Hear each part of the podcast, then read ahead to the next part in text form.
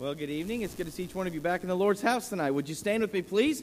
Let's turn to page 110. Page number 110. Blessed be the name. We'll sing all three verses to begin our service tonight. Page 110. Sing it out on the first. Oh, for a thousand tongues to sing. Blessed be the name of the Lord. The glories of my God and King. Blessed be the name of the Lord. Blessed be the name, blessed be the name, blessed be the name of the Lord. Blessed be the name, blessed be the name, blessed be the name of the Lord. Jesus, the name that charms our fears. Blessed be the name of the Lord. Tis music in the sinner's ears. Blessed be the name of the Lord. Blessed be the name, blessed be the name, blessed be the name of the Lord. Blessed be the name, blessed be the name. Blessed be the name of the Lord. He breaks the power of canceled sin. Blessed be the name of the Lord. His blood can make the foulest clean. Blessed be the name of the Lord. Blessed be the name, blessed be the name. Blessed be the name of the Lord. Blessed be the name, blessed be the name, blessed be the name of the Lord. Amen. Well, it is good to see each one of you back tonight. We're glad that you chose to be in church tonight. Amen. I can't think of a better place to be. So, than to be right here in the Lord's house. We're going to begin with a word of prayer tonight. And that's Brother Seth Wisdom. Would you open us in prayer tonight, please?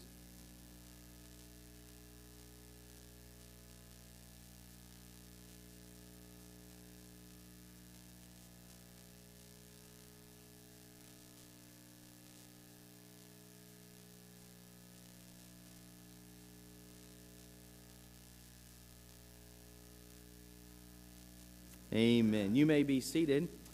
Just want to leave a few announcements with you as we begin together tonight. Don't forget that uh, tomorrow, if you have students in Faith Baptist School, of course, there's no school in honor of President's Day tomorrow. And then also, don't forget, men, uh, if you want to go to the Bacon and Bullets activity this Saturday, uh, make sure that uh, you understand it's uh, Golden Corral at 8 in the morning. All right? And uh, so we'll meet there over at Black Bob and Santa Fe. And then um, if you're going just for the, the breakfast part of it, Make sure you put bacon beside your name when you sign up on the way out, all right? And uh, for the rest of us, we'll head over to the shooting uh, range after uh, the breakfast time is over there and the fellowship time is over. And then also um, on the back table on your way out is also the sign up sheets for our youth rally that is coming up in the month of March. Uh, so make yourselves available to that. And there's things out there you can sign up for um, as far as food uh, that they're going to be needing, things like that. So make sure and check that out on your way out and sign up for those things, all right? And uh, we're looking forward to having a good youth rally. Brother Jason Jett's going to be here preaching this year. And if you've not heard Brother Jason Jett preach before, you're going to enjoy it. Uh, he's a great, great man of God, and they'll be a blessing to the teenagers and all those that'll be here. And of course, we always encourage all of the church to come out for the youth rally. All right, it'll be a great night. You'll get a blessing from us. So make sure that you plan for that. Brother, where's Brother Jack? Is he in here?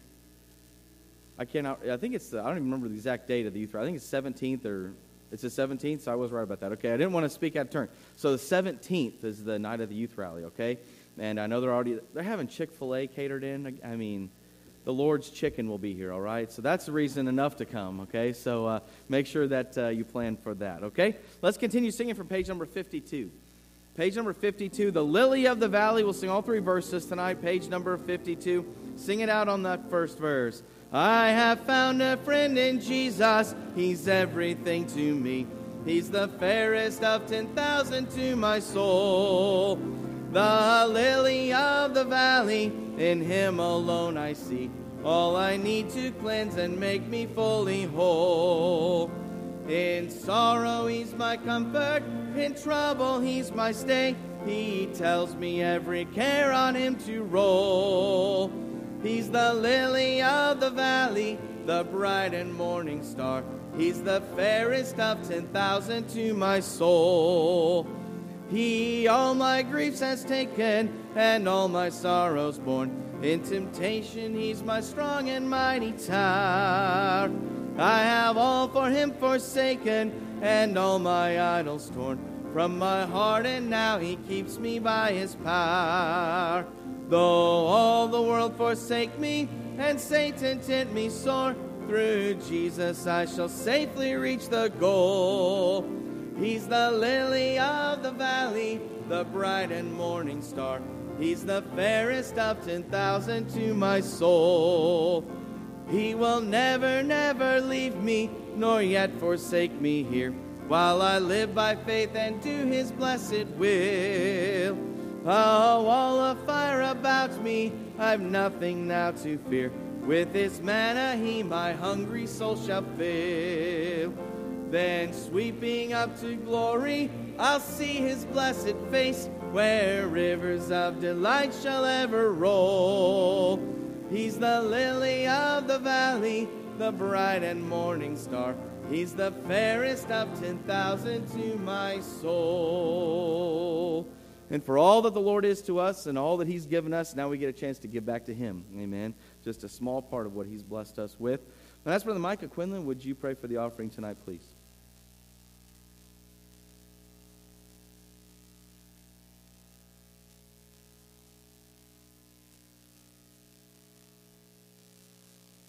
Amen.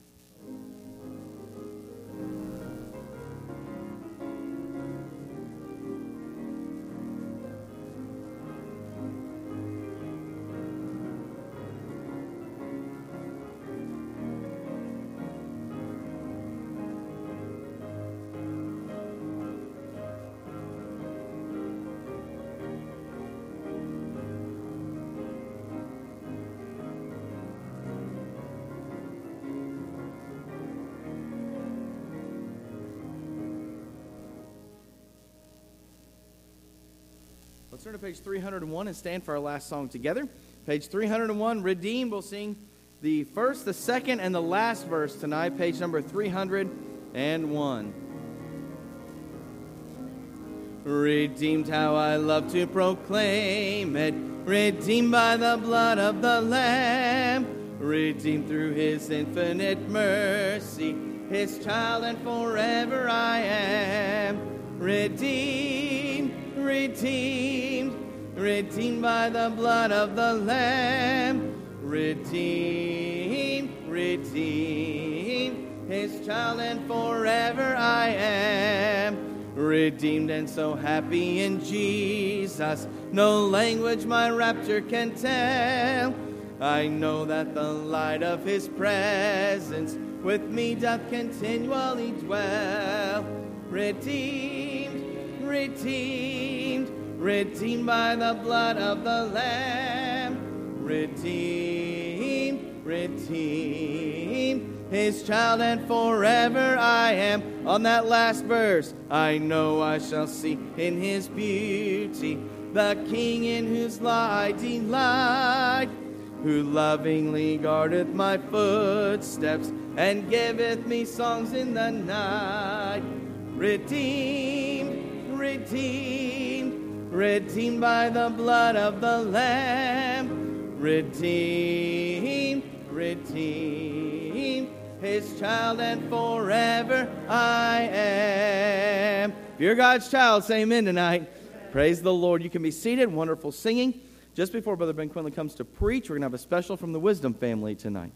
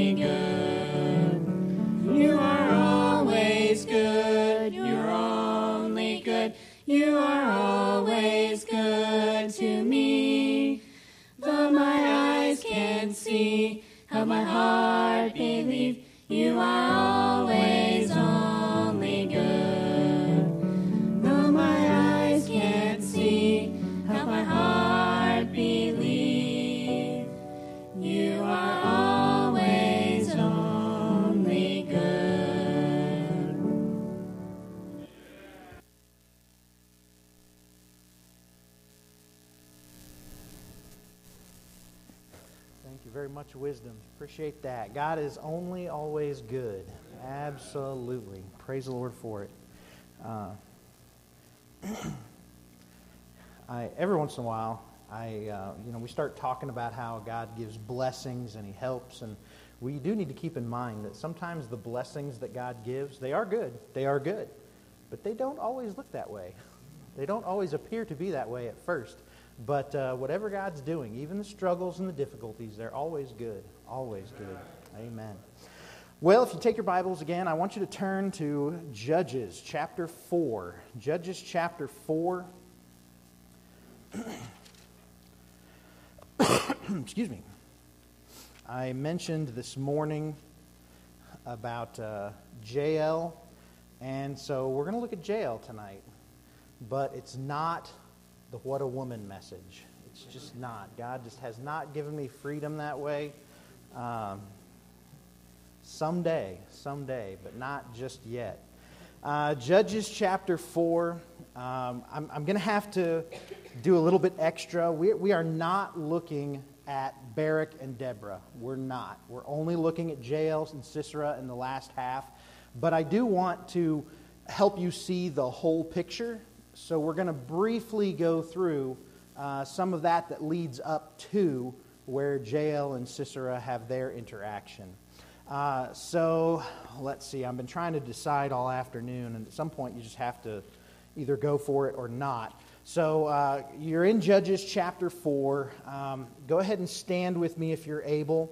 And we're going to start reading in verse 6. We're going to start reading in verse 6. Uh, Deborah has already been introduced. Uh, Deborah, it, it tells just a little bit about her. And then in verse 6, we start off where she is going for Barak. All right, verse 6. And she sent and called Barak, the son of Abinoam, out of Kedesh Naphtali, and said unto him, Hath not the Lord God of Israel commanded, saying, Go and draw toward Mount Tabor, and take with thee ten thousand men of the children of Naphtali, and of the children of Zebulun?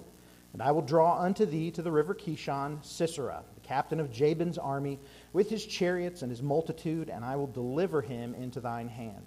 And Barak said unto her, If thou wilt go with me, then I will go. But if thou wilt not go with me, then I will not go. And she said, I will surely go with thee, notwithstanding the journey that thou takest shall not be for thine honor. For the Lord shall sell Sisera into the hand of a woman. And Deborah arose and went with Barak to Kedesh. And Barak called Zebulun and Naphtali to Kedesh, and he went up with ten thousand men at his feet, and Deborah went up with him. Now Heber the Kenite, which was of the children of Hobab, the father-in-law of Moses, had severed himself from the Kenites, and pitched his tent unto the plain of uh, Zaanaim, which is by Kedesh. And they showed Sisera that Barak the son of Abinoam was gone up to Mount Tabor. And Sisera gathered together all his chariots, even 900 chariots of iron, and all the people that were with him from Harosheth of the Gentiles unto the river of Kishon. And Deborah said unto Barak, Up, for this is the day in which the Lord hath delivered Sisera into thine hand. Is not the Lord gone out before thee? So Barak went down from Mount Tabor, and ten thousand men after him, and the Lord discomfited Sisera and all his chariots and all his host with the edge of the sword before Barak, so that Sisera lighted down off his chariot and fled away on his feet. But Barak pursued after the chariots and after the host unto Harosheth of the Gentiles, and all the host of Sisera fell upon the edge of the sword, and there was not a man left. Howbeit, Sisera fled away on his feet to the tent of Jael, the wife of Heber the Kenite. For there was peace between Jabin the king of Hazor and the house of Heber the Kenite. And Jael went out to meet Sisera, and said unto him, Turn in, my lord, turn in to me, fear not. And when he had turned in unto her into the tent, she covered him with a mantle. And he said unto her, Give me, I pray thee, a little water to drink, for I am thirsty. And she opened a bottle of milk, and gave him drink, and covered him. And he said unto her, Stand in the door of the tent, and it shall be, when any man doth come and inquire of thee, and say, Is there any man here? that thou shalt say, No. Then Jael, Heber's wife, took a nail of the tent, and took an hammer in her hand, and went softly unto him, which was quite a feat in and of itself, wasn't it? And smote the nail into his temples, and fastened it into the ground, for he was fast asleep and weary, so he died. And behold, as Barak pursued Sisera, Jael came out to meet him, and said unto him, Come, and I will show thee the man whom thou seekest. And when he came into her tent, behold, Sisera lay dead, and the nail was in his temples. So God subdued on that day Jabin the king of Canaan before the children of Israel. And the hand of the children of Israel prospered and prevailed against Jabin the king of Canaan until they had destroyed Jabin king of Canaan. And all God's people said, Amen. Amen. Amen. All right, let's pray. Dear Heavenly Father, we thank you, Lord, for this account. We thank you for the truth we have of Scripture and, and that we can rely upon 100, 100% that these are accounts, true accounts, not just story or myth or legend. And Lord, I pray that as we consider this account of Jael and Sisera and all that happened in Israel in that day, uh, I pray that you would help us to understand and to be able to apply your word to our lives here and now so that we might fulfill your will for us today. Lord, I pray that we would not be forgetful hearers, but doers of the word. I pray that you'd give me power from on high to proclaim, Thus saith the Lord. Hide me behind the cross, Lord. I pray all this in Jesus' name. Amen. And you may be seated. so if you look up here behind me, there's a very small map. I'd like to say right now that I appreciate Brother Matt making all that happen for me. Uh, it's a very small map, map, and it has nothing to do with what Matt did. It's just the way it is. So if you look at that map, I, I want to go through with you real quick. I said we're not going to be looking at Deborah and Barak and uh, the battle with the army uh, with 900 chariots of armor of iron. I'm sorry, 900 chariots of armor. I don't know why I keep doing that. 900 chariots of iron. Uh, they that that was the advantage that Jabin had. And if you're foot soldiers facing 900 chariots of iron, you're, you're scared of that. You're scared. There was a definite advantage in every way man could think of. So if you look up here, excuse me, did he make it bigger? My word, Matt is amazing. Praise the Lord. Uh, so, what, what we have here, if you see right there in the middle, the Sea of Chinnereth, and just off to the lower left is Mount Tabor. That is where Barak and his army got together. Because if you go straight up from that, uh, around the area of Hazor would have been Harosheth of the Gentiles. And uh, the area from, uh, including Hazor and over there towards Akko, uh, that is all Zebulun and Naphtali. That's that area. Uh, so they're at Mount Tabor with the army, and you know I miss, may have misspoke with Harosheth of the Gentiles. It's not on that map, so you don't have to move it around too much, Brother Matt. Um, but th- there's a city, maybe I'm thinking uh, Harosheth of the Gentiles would have been right around, if you see just below Akko, there's the river Kishon, and uh, right above the N, over there near that N would have been Harosheth of the Gentiles, as I'm remembering, because that's where Jabin ruled out of. That was it. So you've got this little area here between Mount Tabor and uh, the river Kishon, and in between there you see the valley or the vale of Jezreel. Uh, the Vale of Jezreel, as you go through Scripture, is a very significant valley. Very significant. And its significance is not by any means done. If we were to take a study of the Valley of Jezreel here, uh, it's the Valley of Decision, it's the Valley of Jehoshaphat. It will be uh, during the uh, end of the tribulation when Christ comes back, it will be filled for multiple furlongs, lots and lots of miles worth of blood up to the horse's bridle, with all the people that will die at uh, when Christ comes back. So that is a significant place. Many battles have taken place there. Over near the river Kishon, that's up there, you've got Jabin with all of his 900 chariots of, of iron. And then over here at Mount Tabor, you've got Barak and his army, and they come together and God discomfited them, right? Uh, Judges chapter 5. Look over at chapter 5 here, real quick. Over to verse, uh, let's see, let's make sure I'm getting in the right place. 20, verse 20. Excuse me. So God discomfited Jabin and his 900 chariots of iron in a very interesting way. It's not necessarily surprising, other than the fact that God made it happen at just the right time. Uh, verse 20 of Judges 5 tells us they fought from heaven. The stars in their courses fought against Sisera. The river of Kishon swept them away, the ancient river, or that ancient river, the river Kishon. O my soul, thou hast trodden down strength. It's not uh, Barak's 10,000 men that overcame 900 chariots of iron. It's God that sends forth rain, uh, maybe some hail in there. He made a big rainstorm and what happens with iron and rain. Rust and iron sinks in the mud in the river, the Kishon River Valley. They got stuck in the mud, and so those 900 chariots of iron, while at one point would have been a great military advantage, now became the coffins. And they were going to be killed right there in that place. They had nowhere to go. Um, I, I tell you, I praise the Lord and I suppose I'm a little bit too prideful about it. But I've got this new job. I'm not working for Pepsi anymore, praise the Lord. Uh, working for a, a, construction company, driving a dump truck and all that kind of stuff. And it gets muddy and it gets gross sometimes. And I have not gotten a truck stuck yet. Hallelujah. I don't look forward to it because it's bound to happen where something goes wrong. And uh, as long as I don't turn the truck on its side, I'll be happy.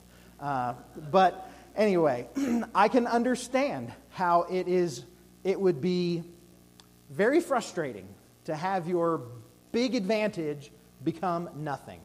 And so we already read there that uh, uh, Sisera ends up fleeing away on his feet because now his, his protection is stuck in the mud. He's got nowhere to go. He's going to die if he stays right there. And so he runs. He runs just like any normal person would. And uh, it was mentioned earlier on in Ch- Judges chapter 4, uh, let's see, verse 11. It talks about Heber the Kenite. I've always felt like that verse is kind of out of place. It's just all of a sudden, here's Heber the Kenite not doing anything just uh, they were friends they were they were they knew each other that kind of thing and then it moves on with the story. But it's all for the last half of course where jael is introduced who is the uh, wife of heber the kenite. And so because here verse 17 in judges 4 howbeit sisera fled away on his feet to the tent of jael the wife of heber the kenite for there was peace between jabin the king of hazor and the house of heber the kenite. So she, he goes there hoping to find some kind of safety now, I've, I've looked into this. There's not a lot about Heber and Jael and Jabin and their relationship. There's not a lot there. What we see here is it. It doesn't appear that Heber is real close with Sisera and Jabin, and it doesn't appear that uh, Heber is real close with Israel. He's separated himself from the Kenites, and there's not really a good a good reason given as to why. But because we know how the story ends up, it surely would seem like somebody in this household is siding with the Israelites and not with Sisera and Jael. I, I think that's pretty safe to say. They were more interested in pleasing the people who were in that land and going to stay in that land than they were this guy that uh, God had it out for him anyway. So uh, he goes to this place. He sought safety in the house of Heber the Kenite uh, because he goes into the wife's tent. That in that day, men still had chivalry and wouldn't just barge into the woman's tent. If she said nobody's here, then they were going to take that for granted. They were going to say, okay, she's telling the truth, and we're not going to go barge into her private space. Um, verse 19, I, I love the fact that she presented him, when he asked for water, she presented him with butter. Uh, look over at Judges chapter 5, it mentions this. Uh, verse 24 Blessed above women shall Jael, the wife of Heber the Kenite, be. Blessed shall she be above women in the tent. He asked water, and she gave him milk. She brought forth butter in a lordly dish. And I'm sorry, the dad in me looks at those verses and understands immediately that Jael was buttering him up. No doubt about it. She buttered him up. She, I, I can only imagine uh, they would not have had refrigeration in that day, right? So she didn't present him with a cold glass of milk. This is warm m- milk, and I'm sorry again for those of you that may understand, she put a dash of nutmeg in it. I just know that's what happened. And so uh, she is presenting this to him to help him sleep, to help him be at ease and at peace, and was buttering him up. And I, I don't believe she did this. I, I know it sounds weird. I don't believe she did this maliciously. I don't. I think she truly wanted him to be at ease, to be at peace, so she could do God's work. I, am absolutely convinced of that. I, I, don't think she was mean or mad. Uh, she did it on purpose, with purpose. And uh, it, it came out the way that God wanted it. Jael then takes this tent, uh, tent spike uh, now, how many of you think of a plastic tent spike about that long, right? Because that's what we go camping with, right? No, this would have been a far more significant uh, tent spike than that. We're talking about something feet long that it would not have been just a little tiny piece of quarter inch rebar or something. It would have been a significant spike. And that's why I say there's a message here, Jael, what a woman, to grab this thing and drive it through his head, straight through his temples uh, nailing him to the ground. It, it's significant. This is quite a feat. But I'm also certain that this woman, being uh, having a nomadic lifestyle, was no stranger to this kind of work. Uh, not killing people, but driving tent spikes. That would make it a little bit weird. Uh, driving tent spikes, I'm sure she did her fair share of work around that tent. I'm sure she was very used to this kind of work and uh, had no problem utilizing the hammer and the spike for this purpose. She would have known what she was doing. If we look back over to uh, Judges chapter 5, uh, verse 26, she put her hand to the nail and her right hand to the workman's hammer, and with the hammer she smote Sisera. She smote off his head when she had pierced and stricken through his temples. At her feet he bowed he fell, he lay down. At her feet he bowed, he fell. Where he bowed, there he fell down dead. And I hope we all understand. In the same way as we were looking at Ehud this morning, this was God's plan. That's what God desired. It's what God wanted the, these were not good people. Sisera was not a good man. He was not doing the will of God. He was the enemy of God's people. That he, under the rule of Jabin, had oppressed Israel for many years. They had done wrong, and it was part of their punishment. No doubt about that. But now it was time for that to end. And so, since Jabin and Sisera were not willingly yielding themselves to stepping out of the way, then God made sure that they, they got out of the way. This was God's plan. It's what God desired. And so Israel prevailed by the hand of God over Jabin, king of Canaan. We saw that in those last verses of chapter 4. And so, again, as with so much of Judges that I've looked at, we want to look at this and say, okay, how does this apply to us?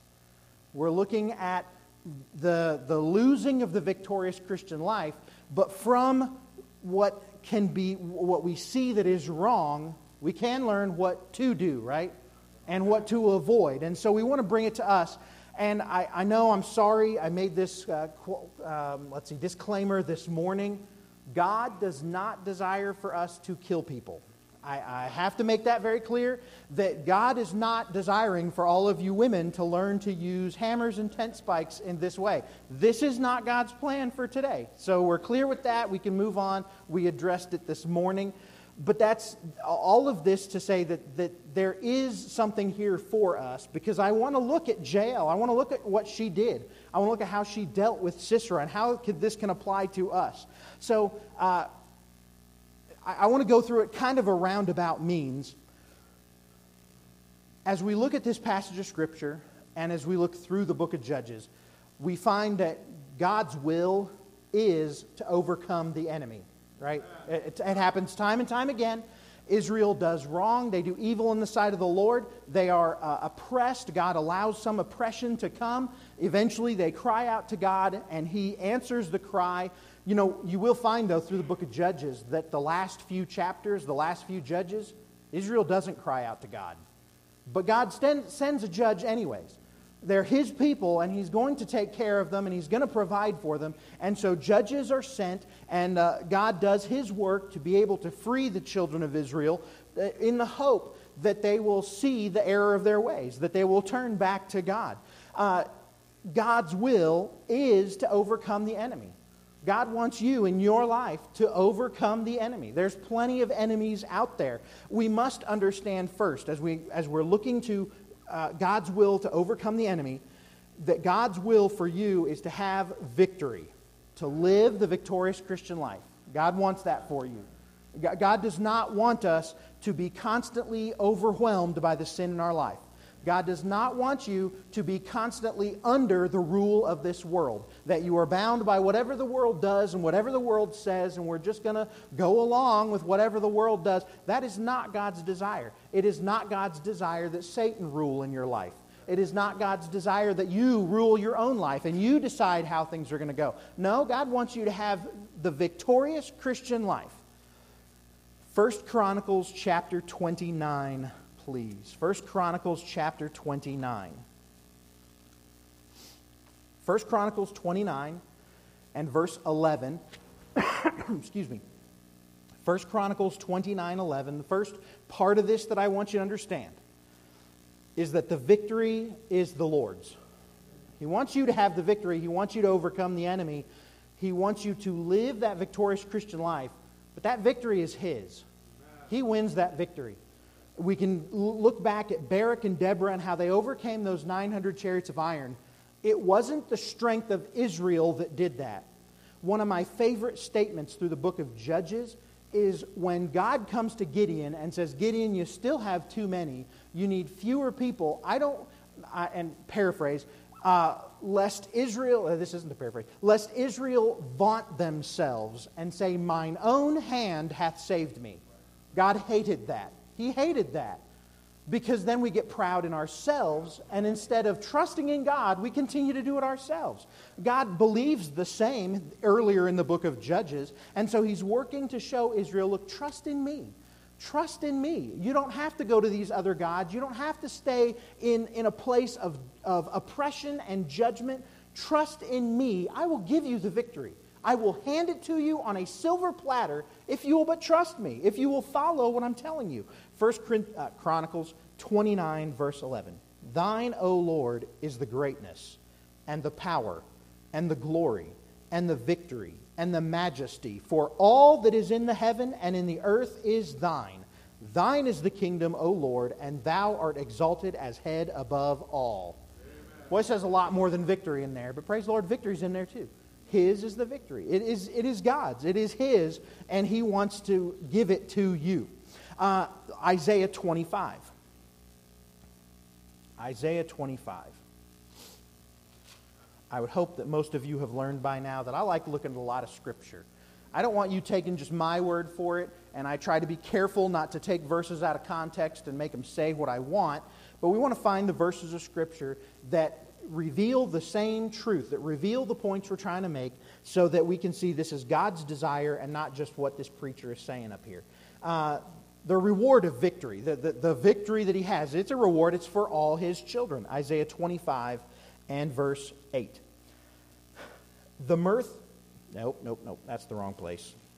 Uh, there it is. He will swallow up death in victory, and the Lord God will wipe away tears from off all faces, and the rebuke of his people shall he take away from off all the earth, for the Lord hath spoken it. He wants to give you the reward of victory. He wants you to have ultimate and complete victory. It, it's not going to happen in this lifetime, but it is awaiting us. It is awaiting us. He has that victory for you. There's no doubt. Um, we have, uh, through this victory, we get peace. We have peace through his victory. John 16, 33, these things I have spoken unto you, that in me ye might have peace. In the world ye shall have tribulation. But be of good cheer, I have overcome the world. Amen and amen. Uh, can, I, can I go off on a short rabbit trail, Lord willing, short? Uh, the song on Jordan's stormy banks I stand and cast a wishful eye. We've all heard that song. We all love that song. What's it talking about? What does that song speak to? Huh? Death. On Jordan's stormy banks I stand. And the whole song is about looking. Uh, the Jordan's banks is like the idea behind that song is I'm crossing into death. And so what's after death for the believer? Heaven, eternal life, the, the boundless glories of heaven. Absolutely. And then you start looking at the book of Joshua, and you realize, you know, as Israel stood on Jordan's stormy banks, they were not looking towards eternal bliss. That was not at all what was taking place. I don't know about you, but I don't plan on fighting giants in heaven. I don't plan on sieging cities to try to get that blessing. Uh, it's all done and over with. I understand the point of the song. It is a great song for the point of it. It's just not right. Uh, so if we understand the truth, it's a fine song. I'm not saying y'all need to cut it out of your hymnal or anything like that. We still sing it every once in a while. Um, but what, what we need to understand is that as we're looking at victorious Christian living, there are battles to be fought. We are living in a crooked and perverse generation that I, I submit to you is still not even as bad as some of the things Paul faced. Uh, the things that are becoming the norm now they were well established as the norm during Paul's day. So it may be the worst we've ever seen it, but I don't know that, it, the, that our world is the worst as it's ever been. Unfortunately, we still have some space to go. So uh, we have peace through victory. Uh, God wants us to have that peace. He wants us to overcome the enemies. He wants us to overcome obstacles. He wants us to have peace with God. Uh, let's see. I have overcome the world. We gain that peace through trusting Christ. 1 Corinthians 15 57. But thanks be to God, which giveth us the victory through our Lord Jesus Christ. That's the only way we're going to have peace, the only way we're going to have victory. 2 Corinthians 2:14 Now thanks be unto God which always causeth us to triumph in Christ. In Christ. Has brother Stewart been bringing up Paul's favorite saying in the Ephesians? Because Brother Stewart's preaching through Ephesians, right? So, has he brought up Paul's favorite statement in the book of Ephesians? In him. In him, in Christ, in the beloved. That is a fantastic statement. And I hope you all get a hold of that through the book of Ephesians because that is a wonderful place to be in him. It's all because we are in him. If you're not in him, Ephesians was at 2:12, having no hope and without God in the world. That's where you are outside of him. You got nothing. So we, we are in him, we get peace, we get victory in all of this. We have victory. 1 John 4 4. Keep up with me. We are going somewhere specific, even if it seems we're a little off track. We're not. We're not. We're actually doing good. 1 John chapter 4 and verse 4. Excuse me. Ye are of God little children, and have overcome them, because greater is he that is in you than he that is in the world. We have victory because God is greater. God is greater. I, I'm, I have to imagine in all the things that I've said, I get talky too, right, Brother Eric? Uh, I, in all the things that I've said here, over the course of years, surely I have brought up the fact that when we're talking about good and evil, God and Satan, it's not a battle of equals. It's not. It's not. Uh, this idea of good versus evil and their equals. Uh, it could be kind of summed up in the picture of the yin yang. Y'all seen the yin yang, right? The black and the white that are kind of swirled chasing each other. And the idea is that good and evil are in this constant struggle and they're equal sides and they're back and forth and back and forth. And sometimes you'll see that yin yang symbol that on the black side there's a little bit of white and the white side there's a little bit of black with the idea that in, in evil there's good, and in good there's evil. None of that's right. None of it's right. Uh, God is greater than all. Greater is he that is in you than he that is in the world, and it is not a battle of equals. And just because I enjoy thinking about it and saying it, we know that at the end of the uh, tribulation, God is going to take Satan and cast him into the bottomless pit for a thousand years. And I always think of it being the wimpiest, nerdiest, thinnest, smallest little geek of an angel is going to be directed by God to take Satan and put him in the, the uh, bottomless pit just to show Satan that you're not in control. God's in control. God can do what he wants. And I, I know there's not that kind of nerdy angel, but uh, that God, I, I believe God wants even Satan to understand you have tried all these things and you think you're something, but you're not you're not. God is over all, He is other than, and nothing comes close to who He is. Greater is He that is in you than He that is in the world, and so He can assure you victory through Christ. Revelation 12, verse 11, just a few more pages to your right, if you don't mind. Revelation chapter 12 and verse 11. Excuse me. I really should drink water. That would help. Revelation 12, 11. And they overcame him by the blood of the Lamb and by the word of their testimony, and they loved not their lives unto the death. Revelation 17 and verse 14. These shall make war with the Lamb, and the Lamb shall overcome them. For he is Lord of lords and King of kings and they that are with him are called and chosen and faithful. He shall overcome. And again, you get over to, I can't remember if it's 18, Revelation 18 or 19 right at the moment. But when Christ comes back riding on that white horse, and that sword, that sharp sword, goes forth from his mouth to destroy the armies that have come against him, the armies of the Antichrist and whoever else is there that's against God. And all the saints robed in white coming back with him. I always wanted to be I always wanted to, to convey the idea that we're going to fight alongside of him, but that's just not the case. We are spectators watching the King of Kings and Lord of Lords fight on our behalf. He will win the victory without our help, and he will present it to his children, complete and total and utter. That is quite a victory. We have victory because God is greater. So, victory. I want to bring you back to Judges chapter 4, chapters 4 and 5. Because I'm, I'm going somewhere with this. Now, we've got Jael here that wins a victory, no doubt. No doubt. And how did she win that victory? I just want you to think about it. I don't need an answer right now this moment. How did she win that victory? Well, she won the victory by taking a hammer and a tent spike and driving it through his head. I understand that is what ended the enemy. I know that. But that's not all she did. That's not everything that she did. And we need to understand where we live today and how God desires for us. He doesn't want us to overcome our enemies through physical force. He doesn't desire, uh, victory does not come in your life through the physical death of your enemy, your adversary, your opponent, whatever the obstacle might be. You know, it, sometimes it's, it's things and ideas, it's not necessarily a person that we are in contest with that, that is bringing that opposition and difficulty. Uh, we're overcoming something that might need to be gotten out of the way, and you can't kill concept, really.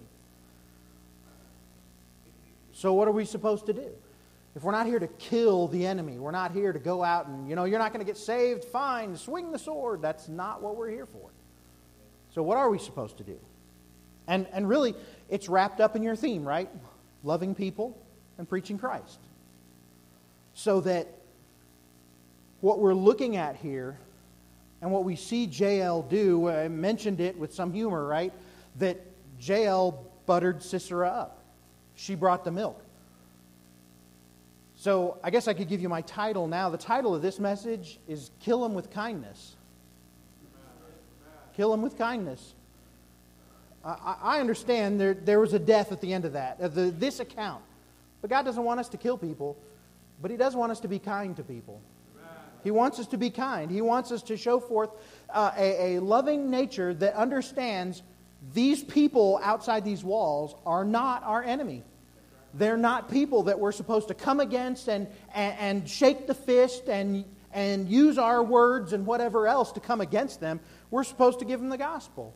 We're to show forth a kindness and compassion, uh, a compassion that goes far beyond any of that.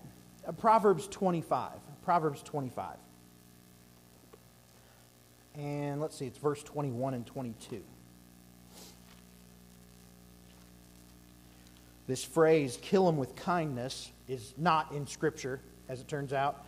Um, it is from the, the, the earliest uh, origin that I could find for it was in The Taming of the Shrew by William Shakespeare, where he says, maybe not the exact phrase, kill them with kindness, but, but that the essence of that. They were to be killed with kindness, something along that lines. Can't remember now.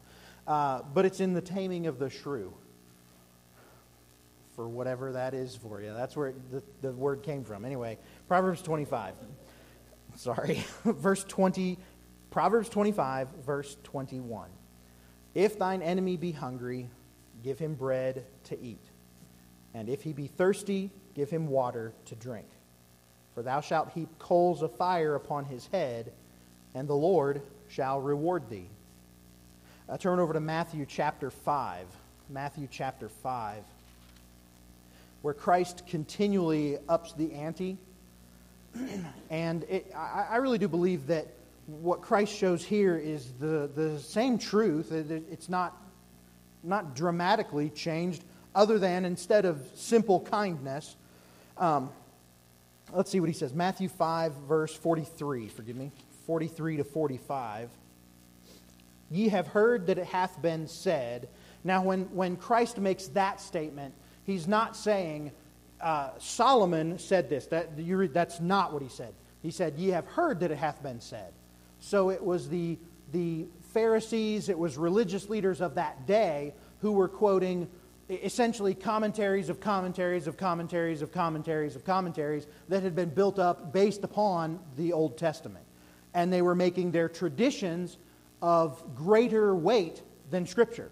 And so Jesus is addressing that fact. You have heard that it hath been said, Thou shalt love thy neighbor and hate thine enemy. Well, that, that was never in the Old Testament. Never, God never designed that. But I say unto you, love your enemies.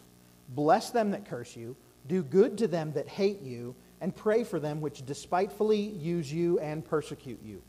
That ye may be the children of your Father which is in heaven. For he maketh his sun to rise on the evil and on the good and sendeth rain on the just and on the unjust. So that as Christ gives forth this truth, he's bringing us back to where Solomon was. And I suppose, in a way, instead of just, you know, being nice, now he's saying you, you need to love them. You need to love them.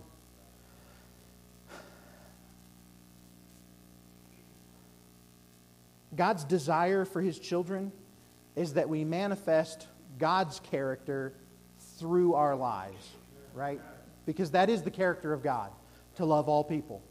And I, I, I do not claim to be able to understand how God can love some people.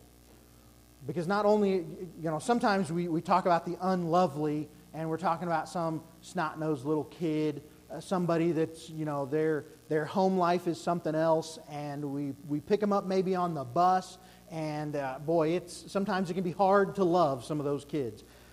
But that is a very small thing in God's eyes. That, that's a very small thing to love that person. What I would think of more along the lines of guys like Hitler and Stalin, horrible people, Jeffrey Dahmer, and pick a serial killer of some kind. God loves those people. Uh, he, he does not condone their wickedness. Let's be clear about that. But He does love those people. That if they receive Christ as their Savior, then they're saved just like anybody else. God loves them. God loves them. So who are we to do other than what our Lord and Savior has done? Who are we to take some other kind of motion? I'm not saying it's going to be easy. Serving God is never easy, but it is simple.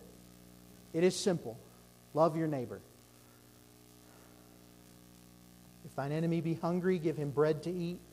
If he be thirsty, give him water to drink, for thou shalt heap coals of fire upon his head, and the Lord shall reward thee. Christ will go on here in the Gospels. Uh, if thine enemy, or if he slaps you, turn the other cheek. I, I, I'm not going to get into it tonight. I do believe there's a difference between showing forth kindness and love and being a doormat. I don't think God wants us to be doormats, but we do need to be loving and kind and compassionate and be willing to, to give of ourselves, to, to sacrifice ourselves. We know uh, here I've got Galatians 2.20 on here, uh, which I never can remember how it starts. I am crucified with Christ, nevertheless I live. Yet not I, but Christ liveth in me. And the life which I now live in the flesh, I live by the faith of the Son of God, who loved me and gave himself for me.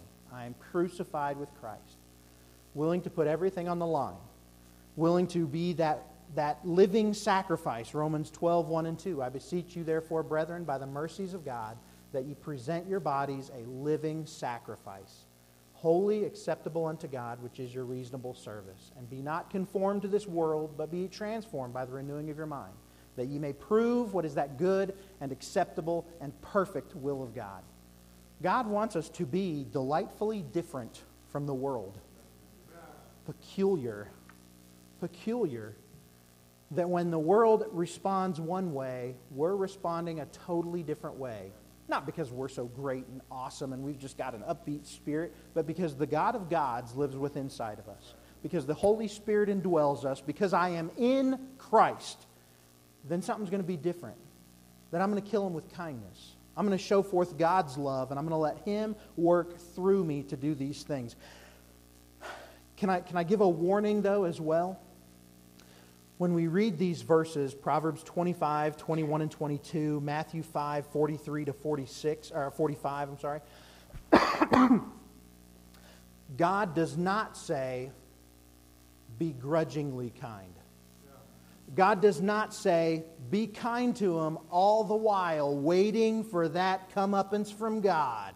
They're going to get their desserts, and we can dance on their grave when it happens. That is not what God says. Not at all. God, I, I made the mistake, and Lord willing, I've learned from it. I made the mistake once that I had instructed some people along a certain line, and I told them, I don't think this is a good idea. I believe if you do this, you're going to make matters worse rather than better. And it may seem like this is the good thing to do, but do not do it. I do not believe this is good. Uh, you, should, you should avoid this. It's not good. Well, it'll be fixing a mistake. I'm not going to go into all the details with you, but the idea would be, well, we've done this mistake, so we're going to fix it this way. Uh, it's not going to fix it. It's not going to fix it.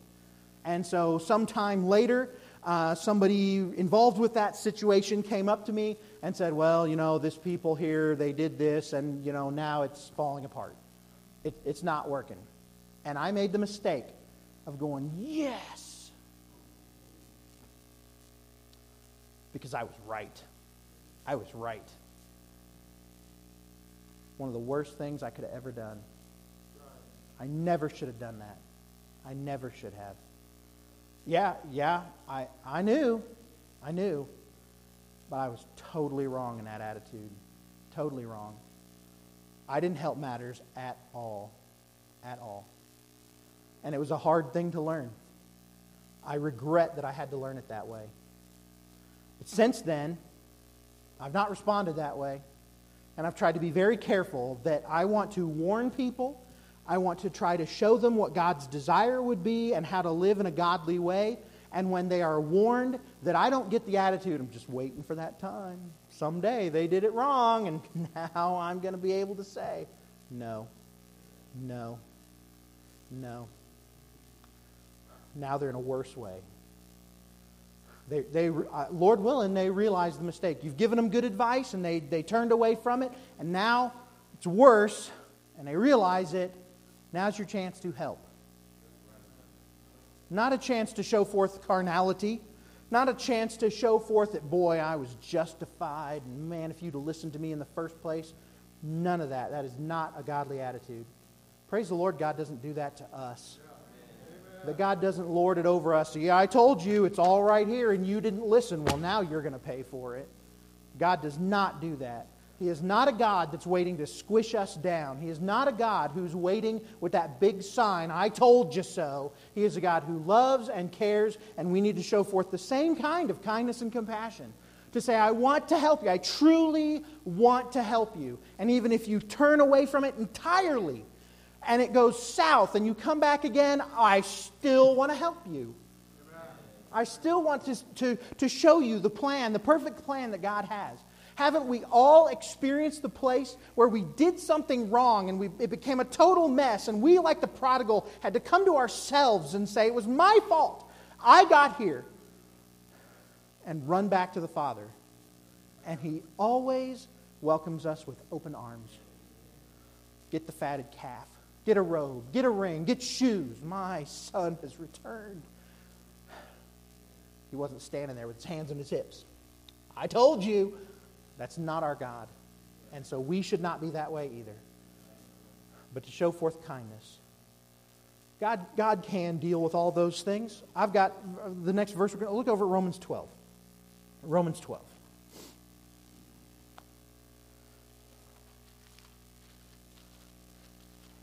I hope nobody is sitting out there listening and thinking, well, he just doesn't think we're kind and compassionate. He just thinks we're a bunch of jerks and just waiting. That's not, that's not it at all. I want to encourage you. I want to remind you because this flesh will want to do something wrong.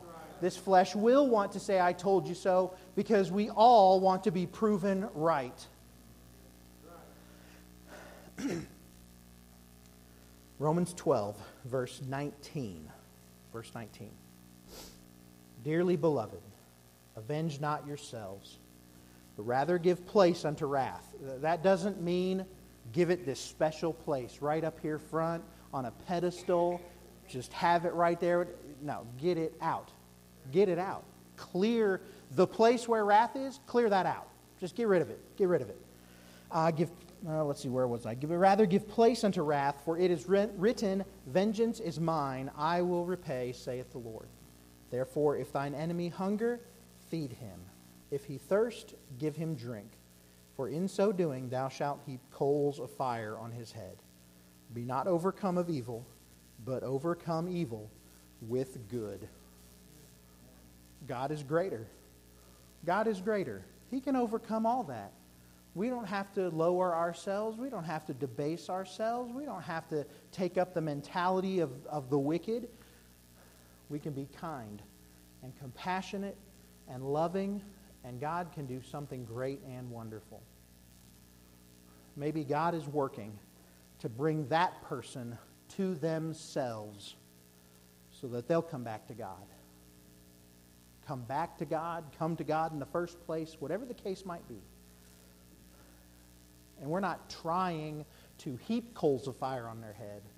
We're just trying to be kind and let God do His work and let God use that kindness to show them there's a better way.